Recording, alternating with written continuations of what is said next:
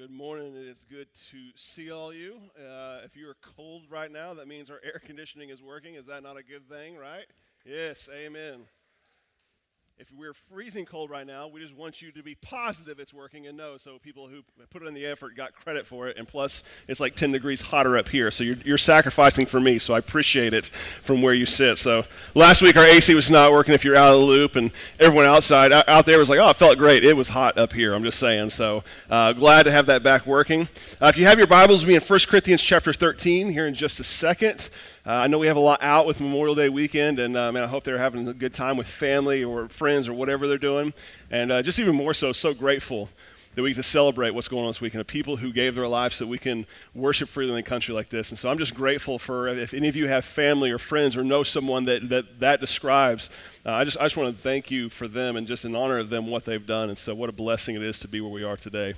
Um, 1 Corinthians chapter 13, we've been continuing this series called Heart of Worship. If you're new here, first time, uh, I will give you the spiel. If you've been here every week, just tune me out if you want to. But uh, we've been going through the entire book of First Corinthians systematically, verse by verse by verse. Uh, but First Corinthians is a letter written to a church, and, and in it, the uh, author, Paul, is addressing certain themes throughout. And so the theme we've been in the past several weeks is on worship. He's been talking about specifically their church and what worship service should look like there, things that were off kilter, off key, if you will.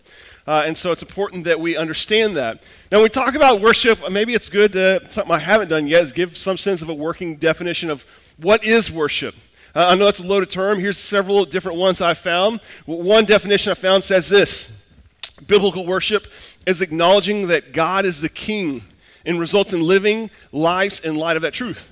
Another one is this it says, Worship is an expression of praise from the depths of our hearts toward a God who is understood through his word. Or, or one of my favorites I love is this is worship is acknowledging, submitting to, and serving God as he says he is, and as he says we should in his word, and not as we want him to be. I, say that because it follows up with an important question is there a wrong way to worship? Some people think no, because as long as it's honoring, as long as you're doing your best, it doesn't matter. But the reality, yes, there is a wrong way to worship. When we do it not as God described, not as God intended it. In other words, I, I may think it's an okay certain way to show love to my wife, and I may express it, but if she has a different love language than I do, as much as I try, I may be missing the note. And I've learned through my experience, we think differently, and that very rarely ends up being right in, in situations. And so I learned, hey, you know what? I, I have to say nice things because to me, I don't care if you say nice things about me. I'm fine with you just, you know. Uh, and so I learned you have to express it in ways that they want and they desire. I say that because often when it comes to worship, for us in a modern day setting, worship is often more about us than God. It's more about what we want, we desire, our preferences, our desires, and it really is not about God. In other words, in some sense, we're worshiping ourselves than God in a weird, uh, distant way. And so the goal in Paul's kind of some ways is to give clarity on what is and isn't worship, if you will. So, so when you see it, when you see the characterizations of worship, you'll go, this is it. This is what God intended to be. And over the weeks, we've walked through several key characteristics. One being focused on God. We've talked about uh, reverence. There has to be a sense of reverence, like God's not your homeboy. Uh, he's God. You need to understand that. And last week, we talked about how it needs to involve everyone. And, and that's why having a private worship life, there's nothing wrong with that. That's not in true sense of biblical worship. Uh, what it is. Worship must include the body, people fulfilling what God has created them to do and working together to do it. So today, we're in 1 Corinthians chapter 13. Hopefully you're there by now. If not, it'll be on the screen. That's the best I can say. You can follow along, or maybe you made a friend next to you and you can read along with them. But today we're actually going to read one of the most famous verses from the book of 1 Corinthians. It's probably one you've heard before. And it says this I'll read it to you real quick, verse 4 through 7. And you guys, while I'm reading this, tell me where do you most often hear this? Ready? 1 Corinthians chapter 13, verse 4 through 7. Love is patient. Love is kind. Lo- love does not envy. It is not boastful. It is not arrogant. It is not rude. It is not self seeking. It is not irritable and does not keep a record of wrongs. Love finds no joy in unrighteousness, but rejoices in the truth. It bears all things, believes all things, hopes all things, and endures all things. Does anybody have any idea where we most often hear that? Wedding. Thank you, Josiah, being front row and always giving me the answer when I need it right there. There's always that suck up on the staff, isn't there?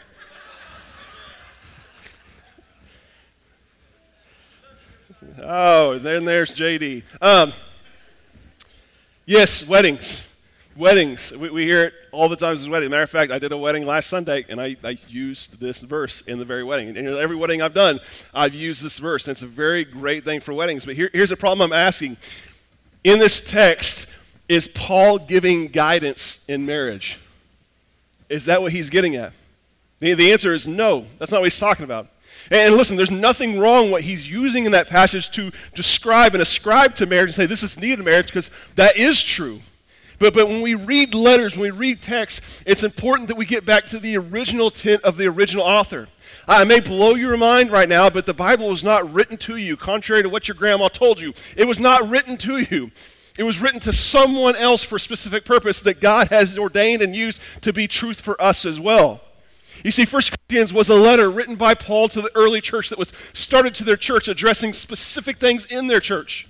And it was so good and so well known that other churches heard about it and said, hey, when you're done with that letter, can you pass it on to us? And it went to another church and they read and said, hey, listen, this, there's good stuff in here. I know that maybe their exact things don't apply to us, but there's good truth and there's good principles. And it becomes so passed around, so well used that as history went on, the early church said, listen, that this goes back to what we see Jesus teaching. This is authoritative. This needs to be made into Scripture. That, that's where it came about. And I say that because we often misuse Scripture. Like, here's another one that's my favorite. If you're ever in the athletic world, you've probably heard this one from Philippians 4, verse 13, another one by Paul. You ready for it? I can do all things through Christ who strengthens me. Where do you hear that? Anytime an athlete wins a championship and they're holding up the trophy, they're like, man, I just want to thank God, which, hey, I love that, okay? I'm not discrediting people that do that. But they're holding up a trophy like, I want to thank God. I can do all things through Christ who strengthens me. One of my favorite is a guy named Steph Curry, well-known athlete.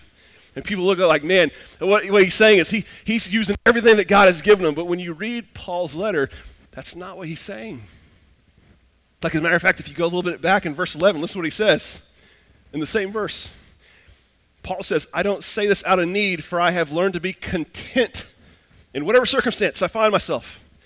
I know both how to make do with little, and I know how to make do with a lot.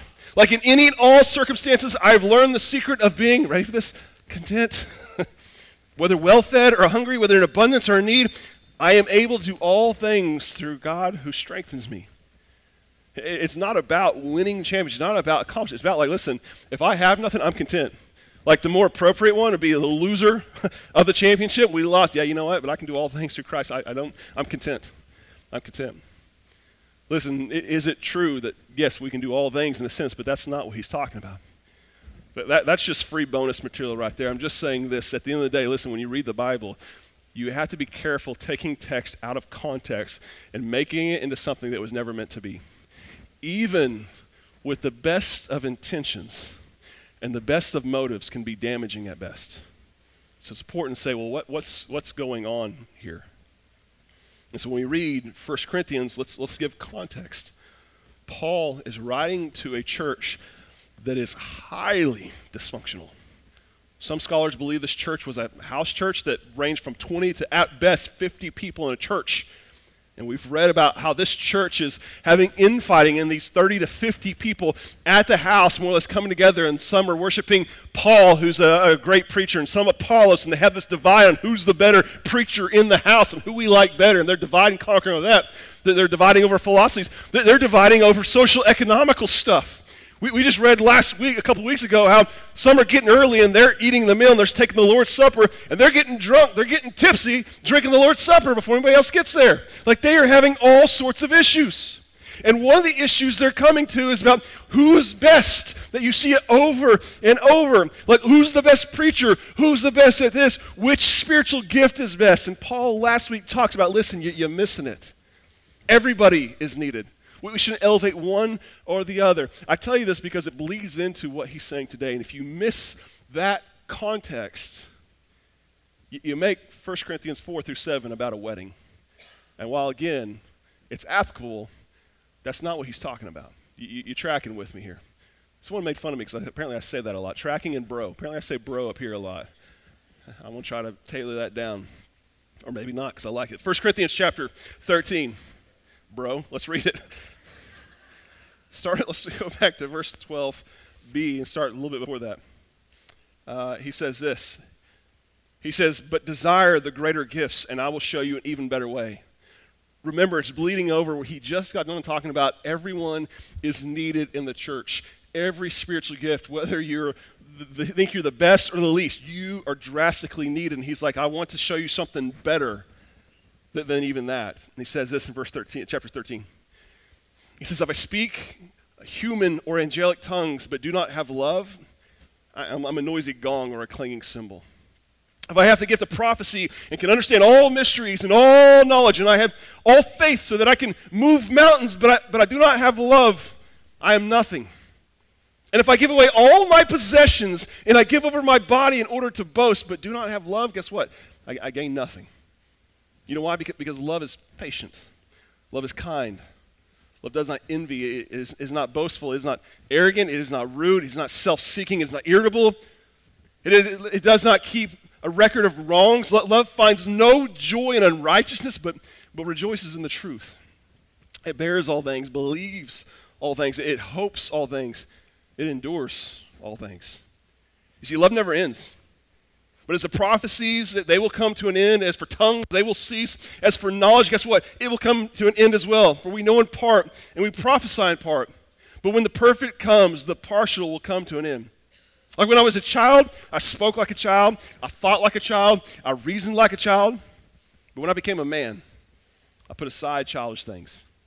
For, for now, we see only a reflection as in a mirror. But then face to face, now, now I know in part, but then I will know fully as I am fully known. See, now these three remain faith, hope, and love, but the greatest of these is love. What is Paul talking about here? If we talk about a lot of things worship is, it's important that we grasp this as well. So not only worship is focused on God, worship should be reverent, worship should involve everybody. But, but, but don't miss this because it's the key ingredient that you have to have. Worship must be rooted in love. It must be rooted in love. That word rooted, I think, is a great word. It means developing from or being strongly influenced by something. Like worship must be strongly influenced, it must be grounded in love. What, what is Paul saying about love in regards to the church? Because understand, he's speaking to the church, people who can't get along. Like, listen, if you can't get anything right, you need to get this right. You, you want to worship spiritual gifts, you want to worship all the great things, but yet you're missing love, you're missing everything. You're, you're missing it all. And so he starts in verse 1 through 3 talking about this how love is foundational. It's foundational to the church. We need to be known for it. Do you know what foundational means? It, means the base that everything else is built on. If any of you have ever had a house with foundation issues, you know what foundational means. It means no matter how great the structure is built around it, if you do not have a firm foundation of this, everything else is drastically affected by it. My last house I lived in had 13 piers on the house. No, that's nothing to do with water or anything else. That means more or less my ground was unsettled. I had cracking all over the place. Man, it affected everything. It busted pipes in the ground. It caused all sorts of issues. Foundational, it makes a difference. Paul is saying love is foundational. In verse 1, he speaks specifically to the church of Corinth. Remember, he's writing them a letter and he's addressing something they would have understand. And he says, If I speak of human or angelic tongues but do not have love, I'm a noisy gong. He talks about tongues of men. When he talks about tongues of men, he's talking about eloquent speaking. Like, listen, if I'm a great speaker of this world, eh, but I don't have love, it's worth nothing. This refers back to something he already addressed in 1 Corinthians chapter 2, where they were arguing who's arguing over who's the best. Is it Paul? Is it Apollos? Is it Peter? Like, who's the best orator? Who's the best speaker? Who's that, that's what it's all about. And he's like, listen, no matter how great you are at communicating, no matter how great you are speaking, if you don't have love, it's nothing. And not, not just that, he says, well, what about angelic language? If you speak the tongues of angels. Now, now, there's a lot of debate what this means. I think he's talking about a great speaker, not of this world. Like something of a language that we can even fathom. If you reach the pinnacle of, of communication and speaking, and you'll see him talk about this in chapter 14, which is a big issue when it comes to speaking in tongues. And if you're curious about that one, because you're like, I can't wait for that hotbed, come next week. You're going to love it, okay? But he talks about tongues of angels, which is such an interesting thing. There are different views. So some believe that literally there's an angelic language that is spoken and that we might be able to tap in that, and that's what tongues uh, provides itself out in, which I guess makes some sense. I mean, how many of you just assumed when you got to heaven all the angels are going to speak English, right? Typical American fashion right there, aren't we? It's always about us. Everyone should speak art like Is that what you think? What kind of language? I don't know. Does it make sense they may speak an angelic language, a godly language? Maybe so. But the reality is there's nowhere in scriptures that talk about an angelic language. It's the only reference. And so other scholars actually believe this is actually talking about not necessarily an angelic language, but possibly saying, listen, if you reach the language that even the angels would admire, speak communication, listen, but you don't have love, man, that's all worthless. It means nothing. As a matter of fact, I love, uh, and, and I make, make, make no mistake about it, t- speaking in tongues is not the focus here. Some people get so caught up on this. Well, what's he talking? That's not what he's getting at. To get hung up on that misses the second part of the verse where he says, What? I, I am a noisy gong or a clanging cymbal. Like, in, in other words, without love, doesn't matter how great I'm communicating, at best, I'm just an annoyance, a nuisance sound. Do I need to get that picture in your mind? I've asked for permission of this video, but here, a few weeks back, the children's ministry, as they were uh, teaching on uh, the wall of Jericho and blowing the trumpets, they gave them all little trumpets that they could take home and play with. Did any of your parents, any of you guys get that taken home with you? Uh, before one of the parents left the parking lot, Emily and I received the video. Would you go ahead and play that video?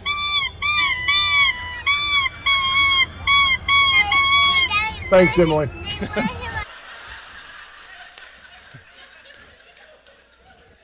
I did ask permission. I'm just sorry. Can you do that one more time? That's just too good right there.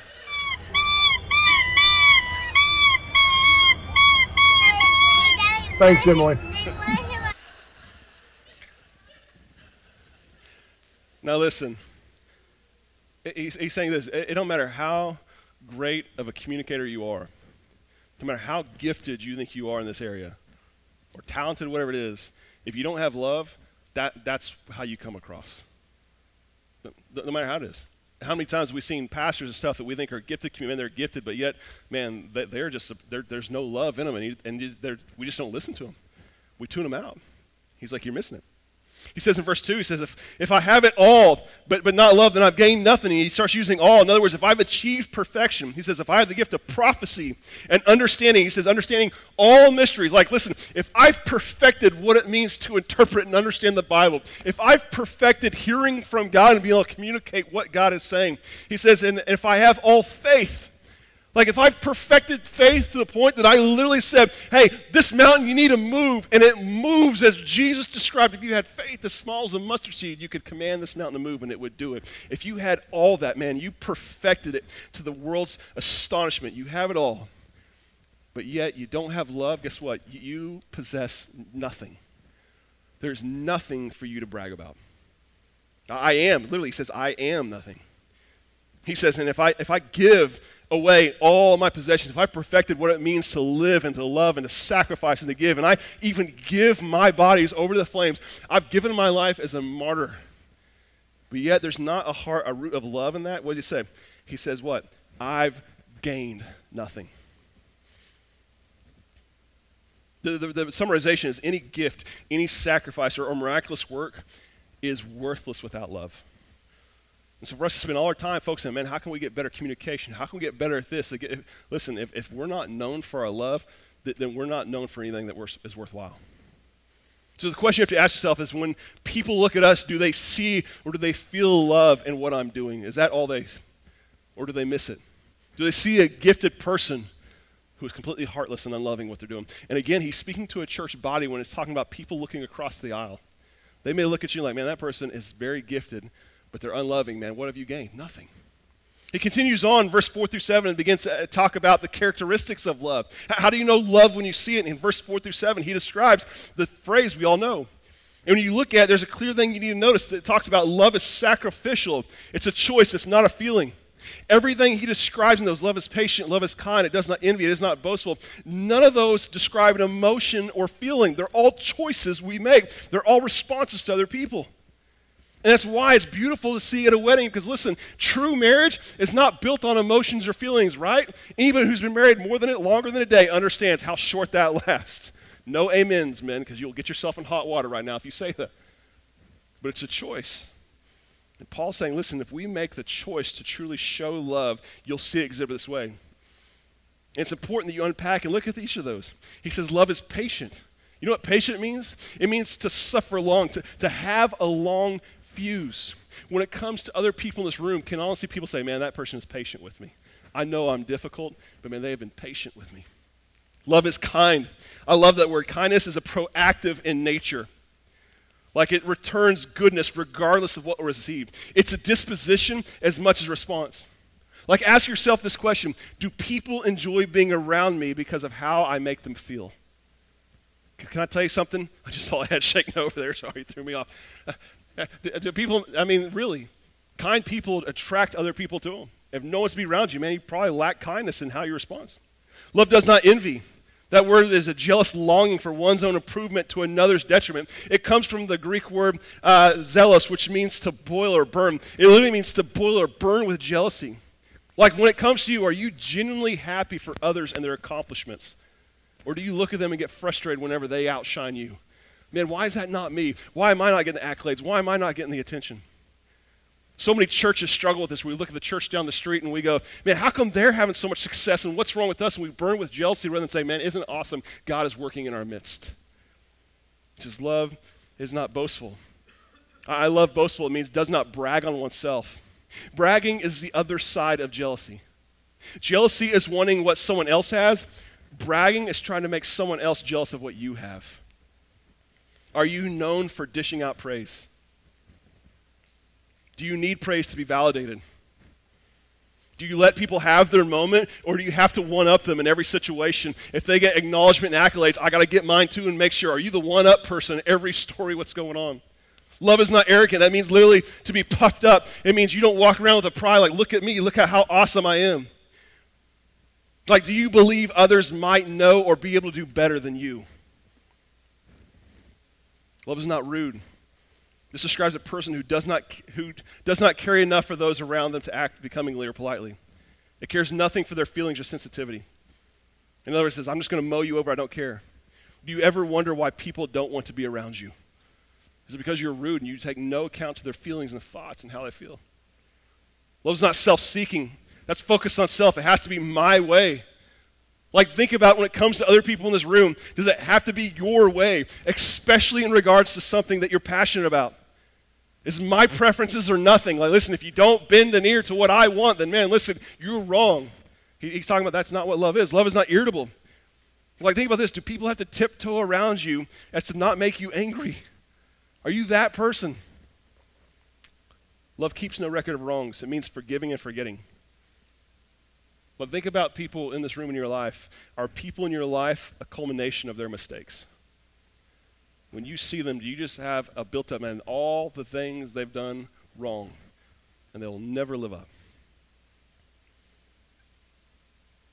Love takes no joy in unrighteousness, but rejoices in the truth. I love that one. It means to celebrate what is good and to mourn what is bad, regardless who it is. Think about this. Does it make you sad to see your enemy suffer? Does it make you sad to see someone in this room that has wounded you? hurt, practice unrighteousness. Or, or when their sin comes to the fan, you're like, about time. What, what's your attitude? Love bears all things. I love that one. It has the thought protection. It's like putting a metaphorical umbrella over others. Do people feel like you have their back? They can trust you. Believes and hopes all things. Believes in the potential of people. Do people feel like you truly believe in them? And last but not least, I love it, says endures. In original Greek, this was a military term used to describe armies holding a vital position at all costs, not to give up the high ground, if you will. In other words, it doesn't quit, it doesn't give up. Do people feel like they can count on you to still be there when all is said and done? Or how often do we move on? Now, listen, you may be bored reading through that list, but to just hear a list of words and not understand their meaning, you miss what Paul's trying to get at. This is what love looks like. And until you can find yourself with every person's room practicing, embodying that, listen, we, we, we can't say we're doing something right. Something's off. And each of those have nothing to do with how I feel, it's with how I choose to respond. Well, think about this Is North Point known for these characteristics? More so are you. And so he talks about love is foundational. Love is a sacrificial choice, not a feeling. And then he talks in verse 8 to 12 how love is eternal. And I think it's such a powerful thing. Look what he says. He says, Love never ends. Some people try to put it back in verse 7 and ties an ending to that, but actually it follows to what he's going to next. He says, Love never ends. Think about it. He says, But as prophecies, they will come to an end. As for tongues, they will cease. As for knowledge, uh, they will cease. It'll all come to an end. But guess what? Love will not. Of all the things we do here on earth, love will be one of the few things that continue into eternity. Think about it. When we get to heaven, there'll be no more need for teaching. My job's done. Eric, you're out of job. What are you? There's no more need for it. There's no more need for prophesying. There's no more need for speaking tongues. There's no more need for healing because all will be taken away and we'll have full revelation. But what will continue? Love will continue into eternity. And for us not to value something that's going to last into eternity is foolish and short sighted at best. He says, verse 9 through 10, it says, For we know in part and we prophesy in part, but when perfect, perfect comes, the partial will come to end. He said, We can only partially see and partially understand, but when we come into an eternity, we will fully know, we will fully grasp, we will fully see. And all those things that we worship here on earth, guess what? They, they won't matter. And what will last? Worshiping and loving God, loving those who are around me. So why wouldn't we put that at the pinnacle?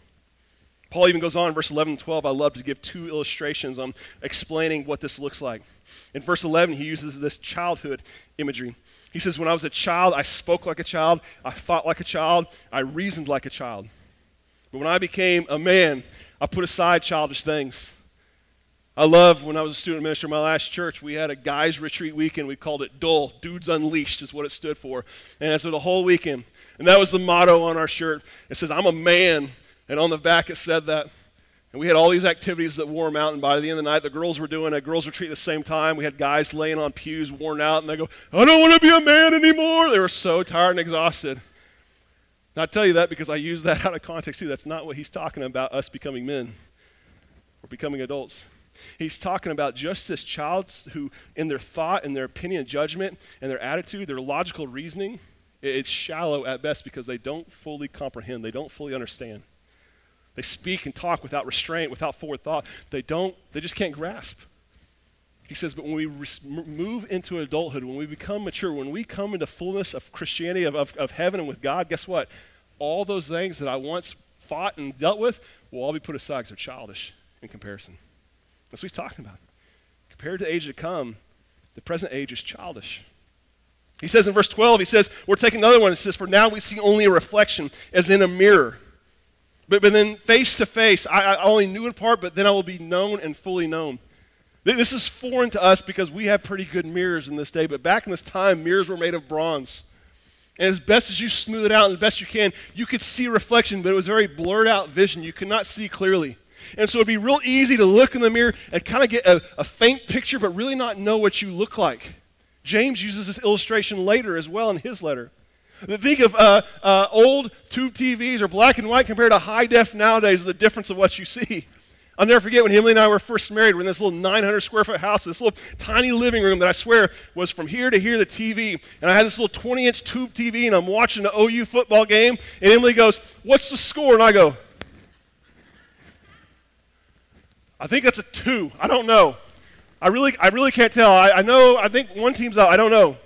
And for our graduation present for us, when we graduated college, we bought ourselves a big old 45 inch plasma screen TV, which doesn't sound cool now, but back in the day, that was something else, man. We thought we were living high on the hog. We put it on our wall. Man, our house is so small, it felt like wallpaper. You know what I'm talking about? We put it up. I turn on the game, and I'm sitting back like, I can see his face, dude. That dude's angry. I could see clearer than ever before. Paul's kind of saying, uh, saying thing like this, like, listen, when it comes to eternity, we're like looking at tube TV going, I, I think it's a two. I think I see what's going on. But when we stand in the presence of God and we see clear, we're like, wow, I wasn't seeing what I see now. See, in, in the view of eternity, everything will be clear. He, he's saying this, listen, don't, don't be short-sighted on what's going to last compared to eternity. And so for us to, to worship giftedness, for us to worship talent, for us to elevate one another and cause these conflicts, but let, guess what? Neglect love, man, you, you're, you're missing the boat. You're missing it. You're missing it. And he ends with this beautiful statement. Says, Now these, these three remain faith, hope, and love all are vital to the Christian faith, are they not? We need faith, we need faith, we need hope, we need, but, but guess what? The greatest of these is love. He, he's saying love must be made a priority. When we stand on the other side of eternity, we won't need faith anymore. We won't need hope. It's been fulfilled. But love will continue. And so, for a church that just comes and says, you know what, it's not, we're, we're a lot of things, we're not really loving, listen, then, then you're nothing at all. And the world tries telling us the same thing that all you need is love. Listen, it's true. But the reality is, the love is, by the world, is being misdefined. It's not love based on what the world tells us, it's based on how God defines it. God defines love in this it's obedience to what He says, it's submission to what He says, it's faithfulness to what He says. It's not blind ignorance and blind kindness. It's not all that sort of stuff. It's obedience to who He is. You see, worship, for it to be true, for it to be as God intended, must be rooted in love. And, and, and so, listen, when we sing today, when we do what we do today, if you have issues with people in this room, if you have problems, if you have hatred with someone in this room, listen, you cannot properly worship God.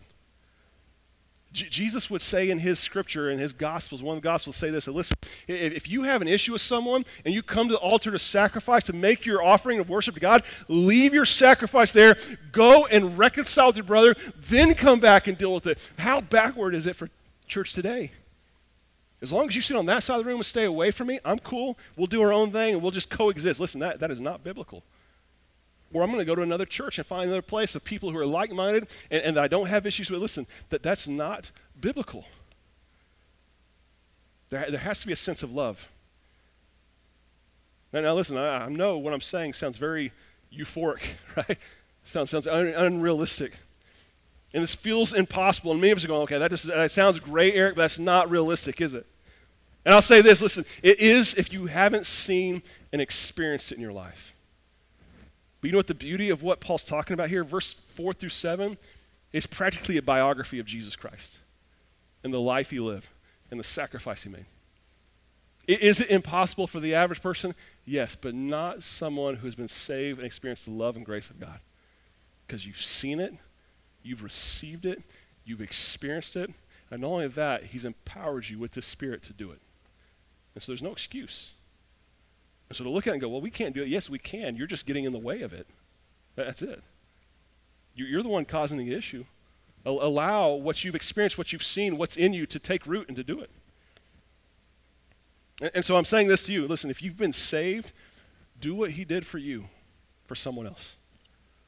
Whoever you have an issue with, whoever you struggle being patient with, that, that just tests your nerves, that drives you crazy, whoever you got that list of wrongs in your life, listen, what did Christ do for you? He put it on the cross for you. And we need to do the same. We need to do the same. The cross is the ultimate display of love. Now, for some of you in the sound of my voice, that is impossible because you've never received salvation. You've never received the gift from God. You've never come to acknowledge that I need this in my life and that Jesus Christ died on the cross for my sins. And until I receive it, you can't give it. I'm just telling you right now, it's not going to happen. And today might be the day that you receive the best gift of all kind. And that's a relationship with a God that loved you so much that he sent his one only son to die on the cross for your sins and provide salvation to you. But you have to choose to receive it.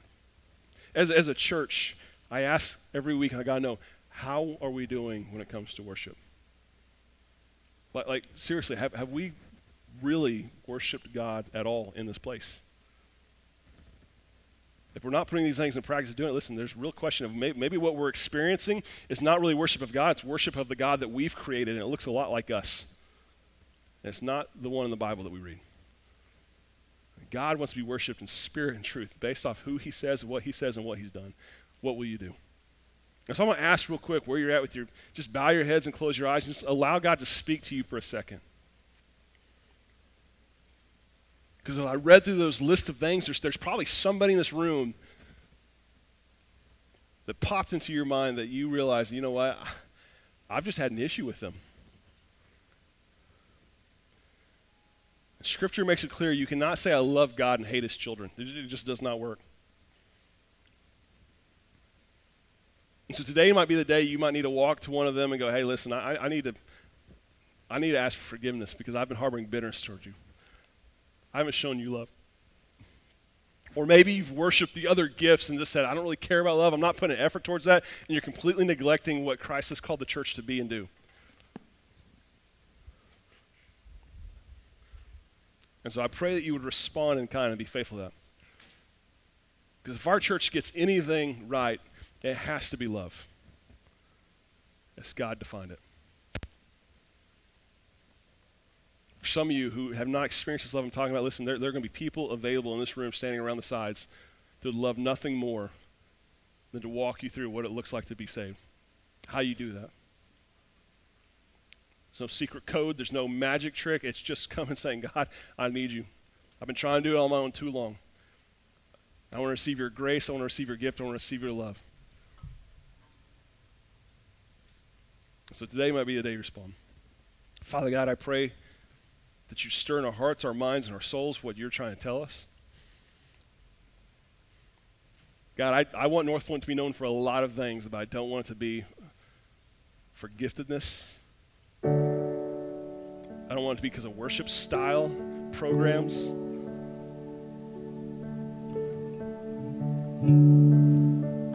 Uh, God, I want it to be because of you. Want because we love each other and love others so well. And when people look deeper into that, they see it's all because of the cross because of what you did for us in the gospel. And so I pray that we'd live that out. God, I pray for anybody that sound my voice needs to respond, I pray you give them confidence to get up, go talk to one of the leaders around the outskirts who are standing ready to, to help them, encourage them, to pray for them, to guide them. But God, don't let them leave here convicted and do nothing about it.